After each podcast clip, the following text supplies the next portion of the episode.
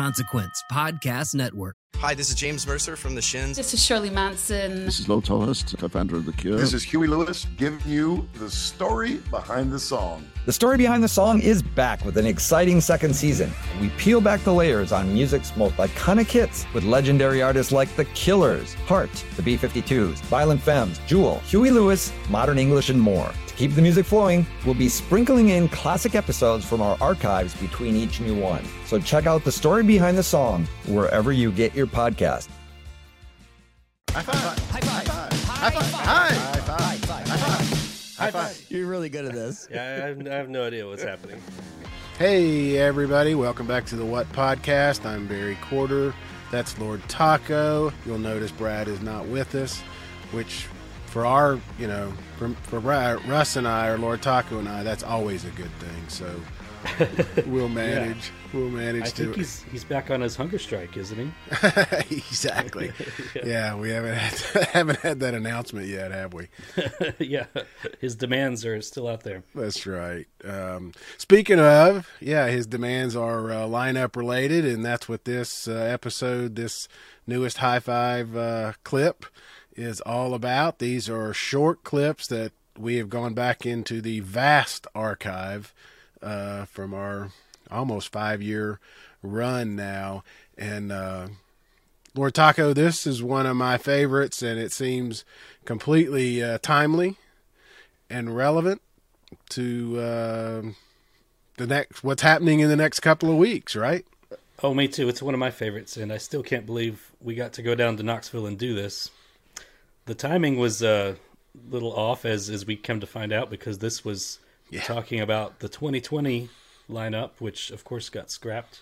Yeah, the one everyone agrees was the greatest lineup ever. Yeah, objectively the best one ever that everyone loves and everyone was excited about, and it just it'll never line up to be that good again. Or maybe it will. We'll see. So to give everybody some perspective, uh, we reached out. Uh, I reached out, I guess, to Ted Heinig, uh, the new president at that time. I think he'd become president, or maybe he wasn't, but he was about to become interim. I think he or- was about to be named. Yeah. Yeah, Ashley Capps was we knew was going to retire, and Ted Heinig was going to take over, and we wanted to talk to him, and he said, "You don't want to talk to me. How about we talk? You come up, and, or you talk to the two guys who actually booked the festival." And uh, I was like, "No, that sounds horrible. Why would we want to do that?" And uh, yeah. no, we What a mistake. yeah, we said, "Oh my, yeah, absolutely." And then we thought about it for a day or two and said, "Well, we're so close. What if we drive up there?" And he said, "Come on." So we, you, me, and Brad drove to Knoxville one morning and uh, sat in their boardroom with Ted and Stephen and Bryan, and uh, for what three hours, two and a half yeah. hours. It, was all afternoon. They they were so generous with their time, yeah, answering our questions, and Yeah, nothing was- off the table, right? I mean, we tried to get, you know, some some information out of them, and you know, being the the the uh, hard driving journalists that we are, you know, we wanted to know why Dolly hadn't been booked, and uh, you know, that's in yeah. there. Which uh, speaking of, it turns out she would love to play Bonnaroo. Did I know. the article She- that come out in the Tennessean. Yeah, yeah, not at all surprised. She didn't commit to it, and good for them Yeah. for asking and running, running it, running it. So we'll see, we'll see what happens. But um, this is a short clip uh, that we, I think Brad asked Bryan.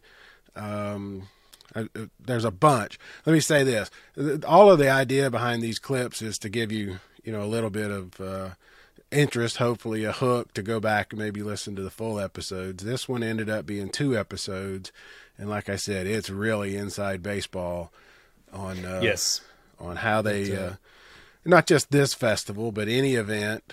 Uh, you know what's but how long it how long it takes them when they start. Um, how important the relationships are. Uh, how important uh, you know being on top of things are. How important being able to try to predict. You Oh, know yeah. who's good because- now and who will be in two years. You know Exactly. Yeah, and I think you know Brad uh, Parker from C3. He said it on our last episode with uh, when they we had them on. He said, you know, people thinks it's is easy like you want to get the Rolling Stones. You just go book the Rolling Stones. Yeah. and it is not that easy. And Yeah. yeah, it's surprising how far in advance they have to time all this to get it, you know, in the works. And so, yeah, it's a little prediction. It's a little going with your gut, and um, you know, a lot of luck.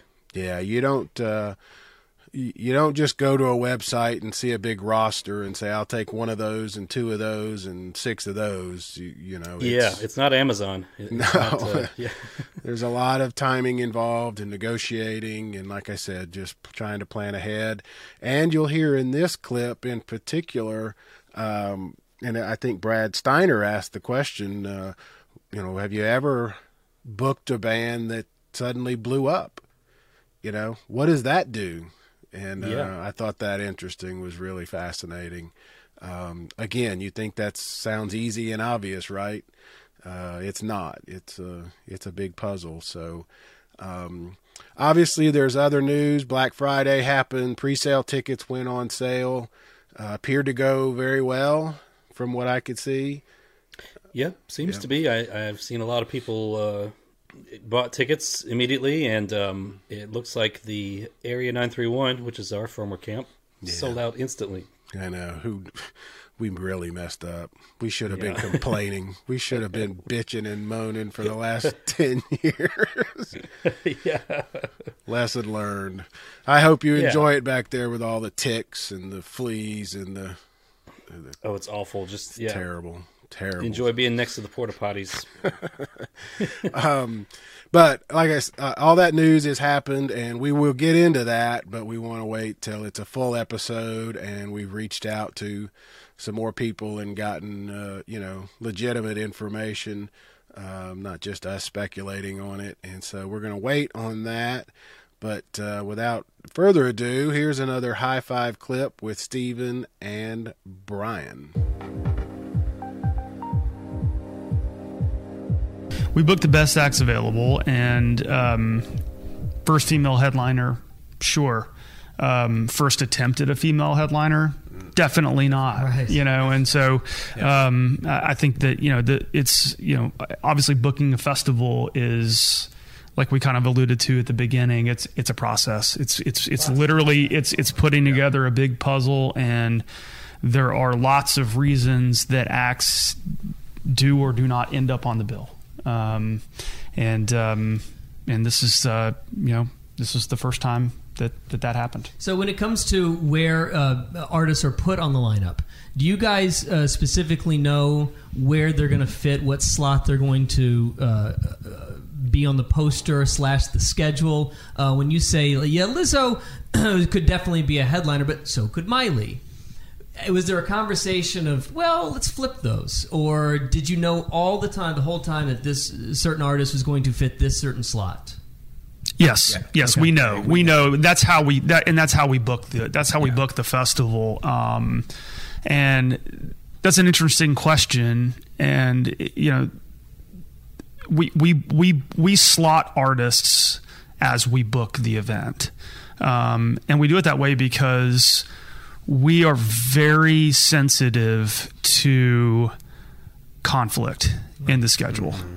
And we do everything we can to limit those as much as possible. Whenever you have a festival that has multiple stages that are running uh, con- congruently or, or, up against one another, especially the size of Bonnaroo, where you have five, six, seven, eight stages going at once, um, there's gonna be conflicts. There's conflicts that we don't think are conflicts that then the fans oh, tell us are conflicts yeah, and then we're like oh that was going to be a conflict but you know and you know a conflict could be you know 10 people just happen to like these two bands that are way different right, right. or it could be like oh we really blew that one yeah. you know so but yes we we slot artists as we book um how much in, wiggle room yep. do you have when it comes to if you already book with the schedule in mind how much wiggle room do you have either with the artist or with your own sort of because I can I can understand if somebody all of a sudden blows up in a way that you don't didn't yeah. really see it, and all of a sudden you're like, oh, we got him on this tent at a time that's really not very comfortable for us.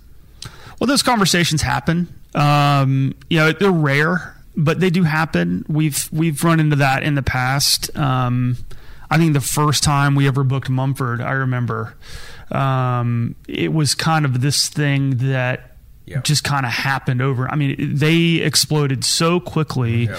and the you know we had them on Bonnaroo that year, and when we when we confirmed them to when the festival actually happened, it was a rocket ship. Yeah. And I remember having to make some adjustments there, um, and those are tough conversations because you you know every artist is slotted at this point. So to uh, have to make adjustments on the fly because of an artist uh, getting a lot bigger, um, you know, then you have to go have some tough conversations with some, with some of the other artists. But we work through it. Right. And during the pro, I mean, and that's now, but the process is fluid. Like while we're booking it, because things ebb and, and flow. Artists that we thought were going to have um, fall out. Um, artists that we didn't think we were going to have rear their heads, and we're like, oh, we really want that. So, you know, we may have something slotted in a particular place in October, and then it makes more sense or it's more exciting or whatever to move it to a different place by November. We do that, and it's it's a constant conversation with the artists and their camps. Um, And most of the time they're okay with it.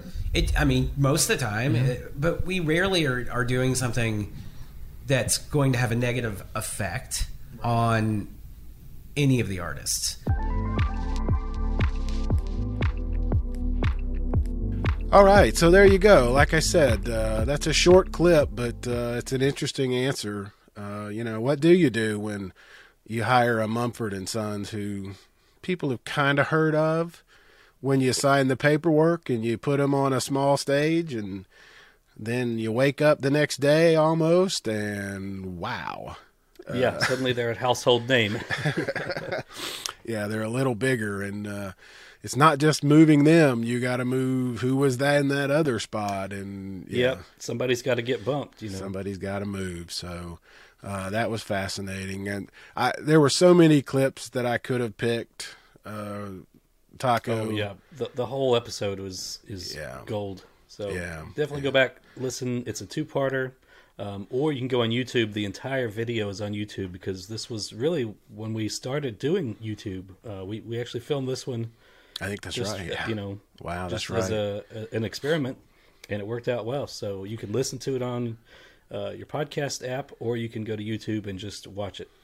And like I like you said, this was 2020, so it's it's old, but I don't think it's dated, and I think it's timely because that's what we're all going to be doing for the next uh, what six eight weeks.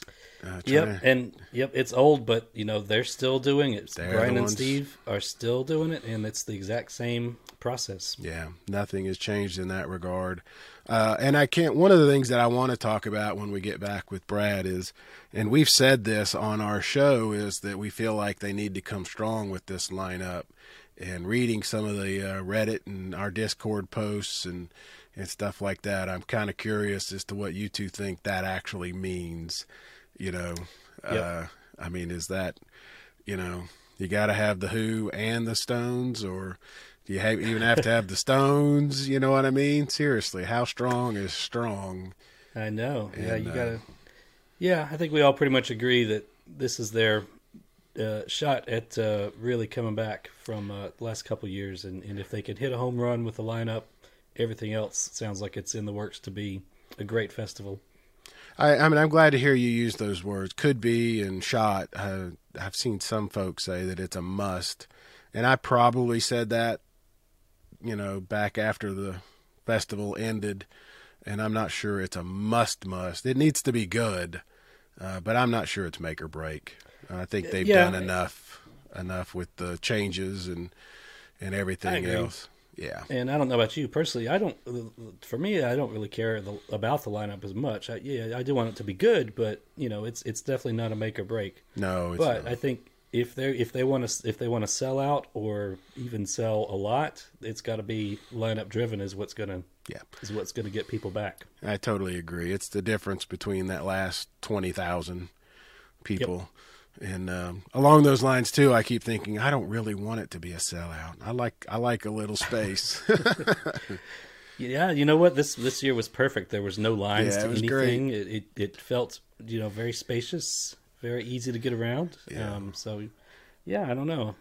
with not a bad with thing. hindsight, yeah, it, it uh, being able to move around and and uh, you know getting to places that you couldn't normally get because quite honestly, security was a little lax was not a bad thing. Yeah, yeah. So I don't know Yeah, that I well- want I don't know that I want McCartney level crowds and that kind of security again. So that's just being selfish. So all right, um, thank you guys for checking in. We'll be back. Not sure if it'll be next week or the after or after, but it will be very very soon. And Russ, the year man, it's it's just screaming by. I can't believe it's almost over here. So Yeah, yeah, I know. um, I think it's going to be January in, uh, tomorrow. uh, It feels like you know, and um, then the lineup proper will come out. We're going to get some more Roo clues in between now and then. That's right. That's right. In, you know, next thing you know, we're going to be looking at a lineup. I know, I know. So that's what I mean. It's uh, it Yeah, it's it got by. serious already with the uh, um, pre-sale. So feels like it's on. So Yep. all right, Ross. Thanks, guy. Thank you, and thanks everybody for listening. And uh, please subscribe and hit that bell and do all the other things you we ask you to do. And uh, Yes, it really helps. It does. It and really does. you know, share it if you know somebody that's going to Bonnaroo for the first time, or maybe Yeah, not or first time, or yeah. is on the fence, not sure. I mean. I like to think our with all the information that we have, either from us or from people that have been guests, that uh, it can help you make that decision. So, I think so. all right, very All right. cool. All right, see you guys later.